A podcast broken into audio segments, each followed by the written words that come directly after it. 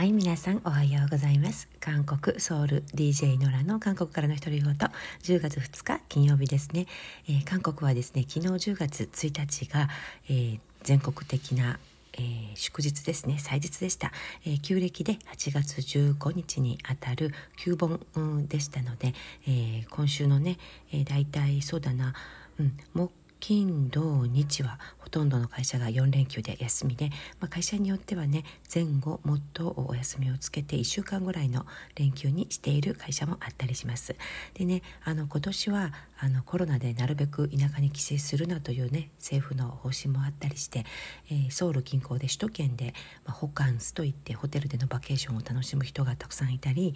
田舎へね、えー、夫の実家であったり、うん、お嫁さんの実家であったり普通は挨拶回りで、えー、犠牲をして法事といってご先祖様への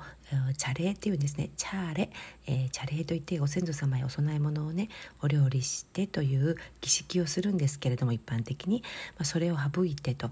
いう家庭も多かったのではないかと思います。なので、えー、お嫁さんの立場ではいやー2020年コロナありがとうっていう感じでね喜んでるいる人もいたりします。コロナのおかげで、えー、旧盆にね初めて夫の実家に、えー、行ってお料理したりというね嫁の務めってやつですね。それをしなくてよかったって喜んでいる声も聞こえたりします、まあ、いずれにしてもうん昨日のソウルの雰囲気はそうですね例年の旧盆よりも人の出が多くてあと車も多いなというふうに感じました、え毎年ねもうソウル市内はガラッガラになるというイメージなんですけれども今年はやはり首都圏に残ってる人が多いのかなという感じで、え私もねソウルに出て行ったんですけれどもあの親戚がいたりしてソウル市内に出て行きました。で今年はね本当にいつも通りのこう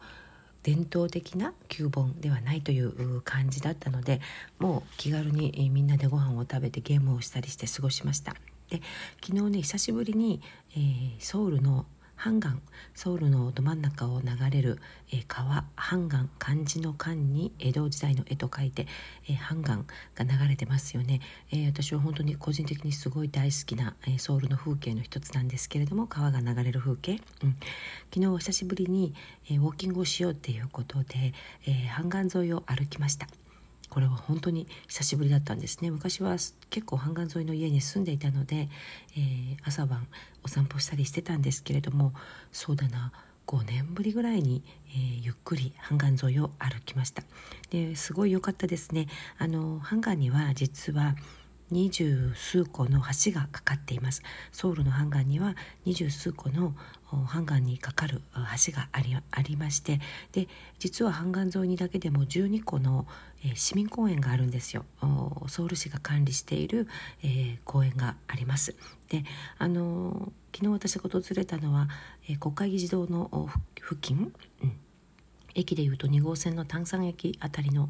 えー、ハンガンだったんですけれども本当に綺麗に整備されていて数年前に比べてもさらに、えー、綺麗に整備されていて驚きました。でねあのハンガンのお楽しみの一つ、まあ、ただ歩く。でいろんな人がこうピクニックをしていて、うん、あのシートを引いてあるいはちっ小さなテントみたいなのを設置してあの、まあ、制限はあるんですけれどもねテントはあの時間によってはダメっていう時間もあったりするんですけれどもレジャーシートを引いて、えー、ピクニックをしている様子を眺めるだけでもすごい楽しかったですね。で近所のカフェではピクニックセットとか、えー、バスケットに入れて販売していたり、えー、レンタルしているお店もあったりします。あと自転車とかキックボードのレンタルも半岸沿いにはたくさんありますね。まあ、遊覧船に乗るっていうのも手ですけれども今日はウォーキングを楽しむ方法についてお話ししたいと思います。であのまあ、ピクニックされてもいいですししあと自転車とかキックボードもすごい楽しいんですけれども私のおすすめはそうだなあの歩いてハンにかかる橋を渡ってみてください。歩いて。でハンにかかる橋っていうともう車がビューンビューン走っているというイメージなんですね。私もいつも車で走りすぎる通り過ぎるだけだったんですけれども、えーと、昨日は久しぶりに、えー、じっくり歩いて橋を12回渡りました。であの私が渡った橋は一つは歩行者専用の挿入魚挿入魚挿入魚っていう橋なんですけれどもあのこれはもう車とかダメで歩行者専用の橋です。もうすごい素敵です。夜景がねもう本当に素敵でキラキラ輝く国会議事堂とか、うん、酔い戸の方を眺めながらあの渡りました。でこの歩行橋なんですけれどもいくつかね他にも歩行橋があります。で一番古いのは確かうんもう100年以上前の、えーと、半岸大魚半岸手魚と呼ばれる、えー、橋半岸手魚があるんですね、えー、その橋の歩行橋が多分一番古くて有名だと思います。でも今はね歩行できないようになっているんです、えー、1950年の朝鮮戦争で破壊されて以来、えー、歩行橋の機能がなかった半岸手魚ですが、えー、なんと今ね工事をしていて2021年に、えー、歩行橋としてリニューアルを再オープンするそうです。ごい楽しみにしています。2021年だと来年ですよね、えー、いろいろね広場があったり、えー、ハンガーの真ん中で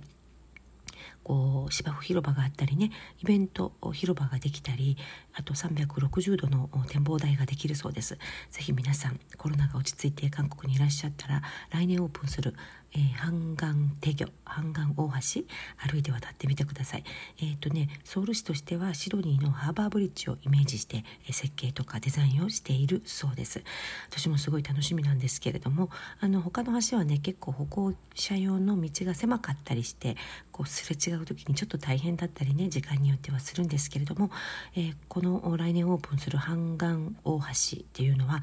えーと、と階が、え、車が走る普通の今まで通りの橋で2階に2層になっていて2階部分が歩行者専用の歩行橋になっているそうでライトアップとかデザインにもすごい、え、凝っているそうです。うん、であのハンガーのど真ん中でぼーっとね、え、芝生に座ってぼーっと川を眺めたりあと広場で行われる、え、ミニコンサートとかいろんなイベントが企画されている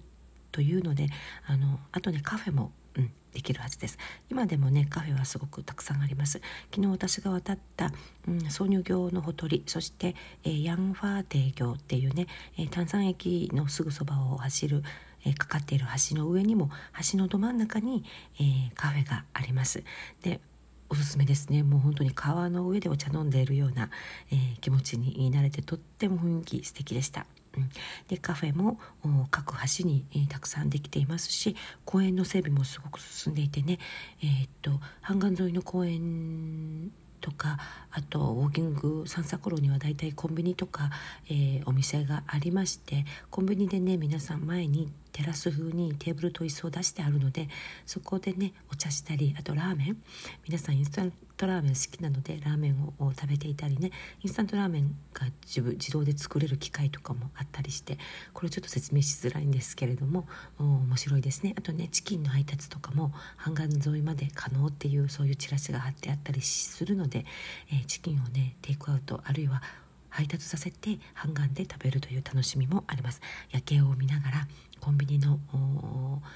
前でねこうテラスの椅子に座ってカンドラみたいにビールとチキンラーメンって素敵ですよね、えー、ザ・韓国みたいな、えー、ハンガーの楽しみ方をぜひしていきたしていただきたいなと思います。で、えーと、昨日渡ったのは、えー、ヤンハ大橋とヤンハテ橋という、えー、車が走っているそばに1メートルぐらいの幅かなちょっと狭いんですけれども歩行用の道路があって、えー